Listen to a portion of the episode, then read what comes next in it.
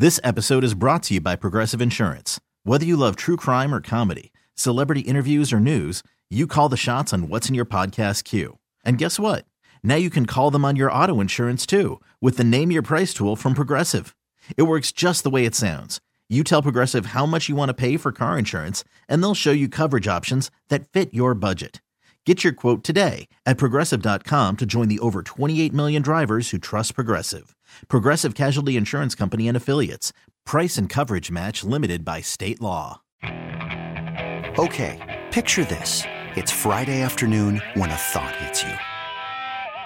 I can waste another weekend doing the same old whatever, or I can conquer it. I can hop into my all new Hyundai Santa Fe and hit the road. Any road. The steeper, the better. Because my all new Santa Fe is available with HTRAC, all wheel drive, so I can hit the trail without a worry in the world. Heck, with three rows and best in class rear cargo space, I can pack the whole family in with all our gear. We've got available dual wireless charging for our phones, so we'll never lose touch with civilization, and we won't lose touch with the primordial power of Mother Earth. So, which is it? Waste the weekend or do something a little more epic? And conquer it in the all new Hyundai Santa Fe. Visit HyundaiUSA.com or call 562 for more details. Hyundai, there's joy in every journey.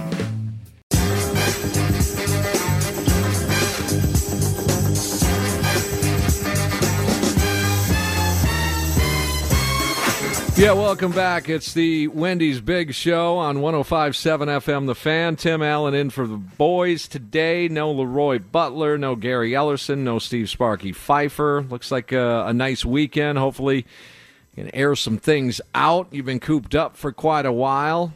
And thanks for listening. Appreciate that. Tom Kessenich, top of the hour. Scooter Jeanette will join us uh, in about uh, 40 minutes or so. Right now on the Great Midwest Bank Hotline, we find Sam Monson, NFL lead analyst, Pro Football Focus. Sam, thanks for the time. No problem. How's it going, guys? It's going okay. All right. Uh, the NFL, in my opinion, and everything I'm reading, I read a ton, obviously, with what we do. Um, they ought to thank the uh, they ought to thank Major League Baseball for getting in a scuffle between its uh, union and the and, and the league because the NFL, to me, it just seems kind of very stoic, laying in the weeds, and they're going to plan on this, that, and the other thing. But sort of a, in comparison, a quiet kind of comparison and a quiet kind of feel to the NFL. What is the latest, Sam, on the NFL and their assumption that they'll get uh, get back playing Week One? Yeah, I mean, I think the NFL had the biggest advantage of pretty much any major sports league, certainly in the in the U.S., but maybe even in the world, because you know, their season isn't even scheduled to start until September. So they had a lot of runway to let this thing play out and, and see what the landscape was going to look like before before they had to do anything, you know, and they're going to get the the benefit of a lot of these other uh, sports leagues, you know, trying to come back earlier, trying to to finish a season or get a season started. So yeah, I think it makes sense that the league has to sort of bide bide its time let some other people, you know, almost make some mistakes along the way and learn from those and just quietly kind of work on some contingency plans. And I think that's effectively what you're seeing. You know, they've set out a schedule. It's got some flexibility. It's got some, uh, some pressure points built into it that they could, you know, adjust if things, uh, if things go that way. But ultimately, they're going to plan on, you know, obviously some kind of truncated off season but a, a regular season looking as close to normal, at least in terms of schedule wise, as they could make it. You know, uh, when when you talk to some of these players, uh, do do they feel that you know COVID's the the one thing, the one main safety factor, but you know these guys get into a regimen, as you know, Sam, that uh, you know maybe maybe it's an injury sort of thing because, as you said, their their off season is a little bit different. Are they concerned about that aspect of it? I mean, I think like everybody else, you know, everybody's an individual, right? And there are some players that don't care. There's some players that think, look, I'm young, I'm fit, I'm healthy. Somebody's going to pay me a lot of money to go out there and play a game. Let's get on with this. But there's players out there that have, you know, vulnerable members of their family, whether it's elderly relatives, whether it's children with pre-existing conditions, you know, not everybody is the same. Those guys, those guys are not going to want to take this risk. Those guys are not going to want to expose their family to a higher risk than they need to. So I don't think it's, know, I think like everybody else, there's no one brush we can paint everybody with. Some players are only too eager to get back out there and get moving, and some players don't want to take additional risks unless it's absolutely necessary. Let's uh, bring it home here a little bit to the Green Bay Packers, and, and they trade up to get Jordan Love, and, and Rodgers was very vocal and, and transparent, saying, "Hey, I wasn't thrilled, you know, particularly with the pick, but he should know the other side. He was in almost the identical situation, only on the bottom end of that thing."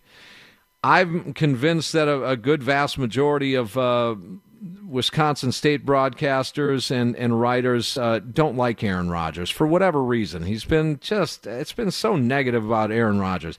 As a national guy, how do you view Aaron Rodgers? The perception about him probably is unnecessarily negatively slanted. You know, I think everybody is looking for the downside of Aaron Rodgers. You know, so I think it's getting harder and harder to dispute the idea that Aaron Rodgers uh, has declined or is in decline at the moment. You know, he isn't the player he was back in 2014 or 2011 or 2010, and it's it's looking less and less likely that that player will ever come back again. Um, but even if you even if you accept that, like he's still a top 10 quarterback. Aaron Rodgers is still a really good quarterback, and most NFL teams would be only too happy to upgrade their current quarterback situation by having Aaron Rodgers as their starter. And yet all we're focusing on is the negative. It's the fact that Aaron Rodgers isn't the player that he used to be. And, and, you know, the Packers therefore clearly need to think about the future and need to think about replacing him. So yeah, I think generally the narrative around Rodgers does appear to be uh, strangely negative, I guess. It it is just so remarkable to me how how that occurred and how it morphed into what it's into. It's like you know he could he could win a huge game with a great play, an extended play, and, and doing his thing out there, playground football. But yet the one thing the media and some of the fans are saying is that yeah, but you didn't see him. He he overthrew the guy in, in, in, the flat. He overthrew Aaron Jones in the flat on that third down play in the fourth quarter. I mean, it's just I don't understand. Joe Montana wasn't Joe Montana when he went to the Chiefs, but he sure won a bunch of big games. I mean, he, Joe Montana wasn't Joe Montana for a lot of the time with the 49ers. You know, I'm actually I'm reading a book right now about Montana and Young and the number of sort of great Montana comebacks that start only after he's thrown two interceptions to the opposition, you know, we we remember what we want to remember, and we we have a habit of forgetting an awful lot that went before it. Would you uh, your thoughts though when they when they took Jordan Love is that the quarterback that maybe you would have stretched for a little bit? Probably not. I mean, there's a few aspects to this, right? There's one were they right to start looking to the future for a potential Aaron Rodgers successor? And I don't I don't know that I would have done it now, but it's hard to really hate that as a contingency plan going forward for any team. You know, I think generally speaking, it's smart uh, future proofing of your roster to do that. So I, I don't think you can hate that part. Then it's you know, is Jordan Love the player that you would go after to do that? I, I don't think he is because I don't know. I think his flaws are big enough that the question about whether he'll ever eradicate those enough to be, you know, a, a quality franchise quarterback are severe. I mean, he makes a lot of critical mistakes. And even if you reverse back to 2018, where he was significantly better, his grade was significantly better, his numbers were better, there were still a lot of these bad plays. And he just misses too many plays for you to be comfortable with him being the answer. But then the, the, the last strand of this is for Jordan Love, this is like the perfect situation to land in because because of all these flaws and because Rodgers is there, you know, he shouldn't have to start anytime soon and he should have at the very minimum a year, probably two, to work on his game and to try and fix all the negatives that would make him such a concerning prospect um, as a quarterback. So for him, it's like the, it's a jackpot. It's it's hitting the dream scenario.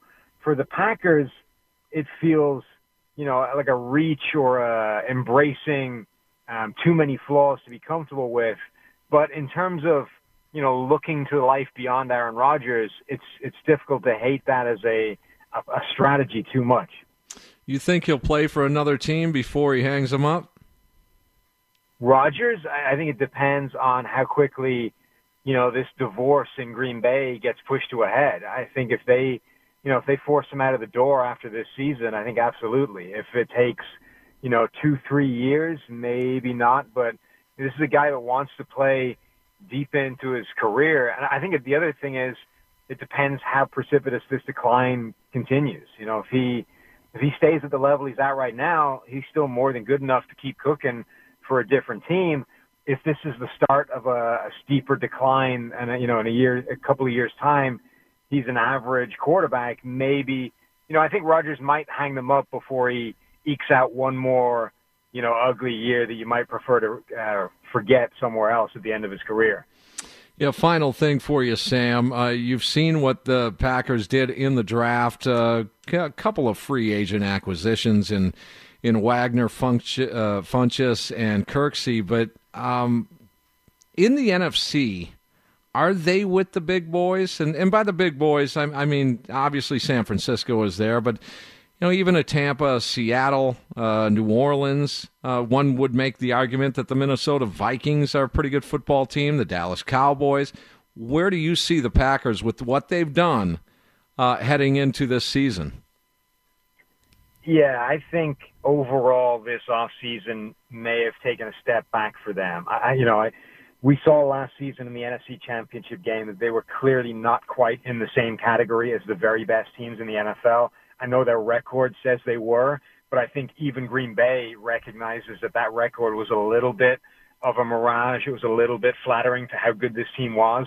You know, they got absolutely eviscerated by the 49ers, and the moves they made this offseason were either about building for the future or about sort of replacing, you know, components that were leaving. You know, whether Rick Wagner coming in at right tackle to replace Brian Bulaga, at the minimum, that's probably a lateral move.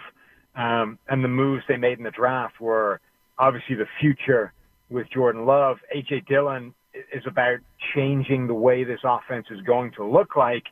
And I don't think that's in a positive direction. You know, they're going to this run heavy, uh, basically trying to replicate what the 49ers are doing. And as much as it's been successful for the 49ers, it's not really the way the rest of the league is trending. So I, I think this team is going to need Aaron Rodgers to be at his best for them to hang with those big boys. And they're almost trying to minimize the impact Rodgers actually has on them winning games. So it's going to be a really interesting dynamic to see how that plays out. Well spoken. Sam Monson, NFL lead analyst, Pro Football Focus. Hey, Sam, thanks for the time. Good luck. We'll uh, promote your podcast as well. Thank you, guys. Take it easy. All right, there he is. Says he uh, joined us here on the Great Midwest Bank Hotline. As your passion now growing your home, a Great Midwest Bank home renovation loan may give you the space it deserves. Visit greatmidwestbank.com today. Simply local lending since 1935. Yeah, the podcast, you, you can get a little crabby on you at times. I, I like it. But uh, interesting stuff from Sam Monson there, NFL lead analyst, pro football focus. Uh, we'll continue a, a, football conversation in just a couple of minutes with Tom Kessenich. Interested, you heard Sam Monson say there about maybe the change in the offensive uh, game plan, if you will, or the offensive look, if you will, with the Green Bay Packers in a league that is not trending in that direction. The league is trending to let's shoot them up. Let's let's let's have a uh, a shootout here each and every week. 34-31. Someone kicks a field goal in overtime. I mean, is that the right way to go? And what does it mean for your fantasy football players? I know I'm sitting here with Aaron Rodgers as my quarterback uh, the last five or six years in a keeper league. And it paid off. I paid a ton to acquire him five years ago, but it paid off in a rather lucrative uh, Super Bowl win in a 16 team, five keeper league. And Rodgers, I was just riding him for money, money, and more money. But last year, no money. And does that trend continue? So, if you're in a similar situation, we'll ask Tom Kessenich, the godfather of fantasy, coming up in just a couple of minutes as well. Scooter Jeanette, uh, pretty interesting conversation. That might be an understatement. He'll join us uh, next uh, hour as well. It's the Wendy's Big Show. Tim Allen in for the guys today. No Gary, Leroy, Sparky. It's AM 1250 and 1057 FM, The Fan. This episode is brought to you by Progressive Insurance. Whether you love true crime or comedy, celebrity interviews or news, you call the shots on what's in your podcast queue. And guess what? Now you can call them on your auto insurance too with the Name Your Price tool from Progressive. It works just the way it sounds. You tell Progressive how much you want to pay for car insurance, and they'll show you coverage options that fit your budget. Get your quote today at progressive.com to join the over 28 million drivers who trust Progressive. Progressive Casualty Insurance Company and Affiliates. Price and coverage match limited by state law.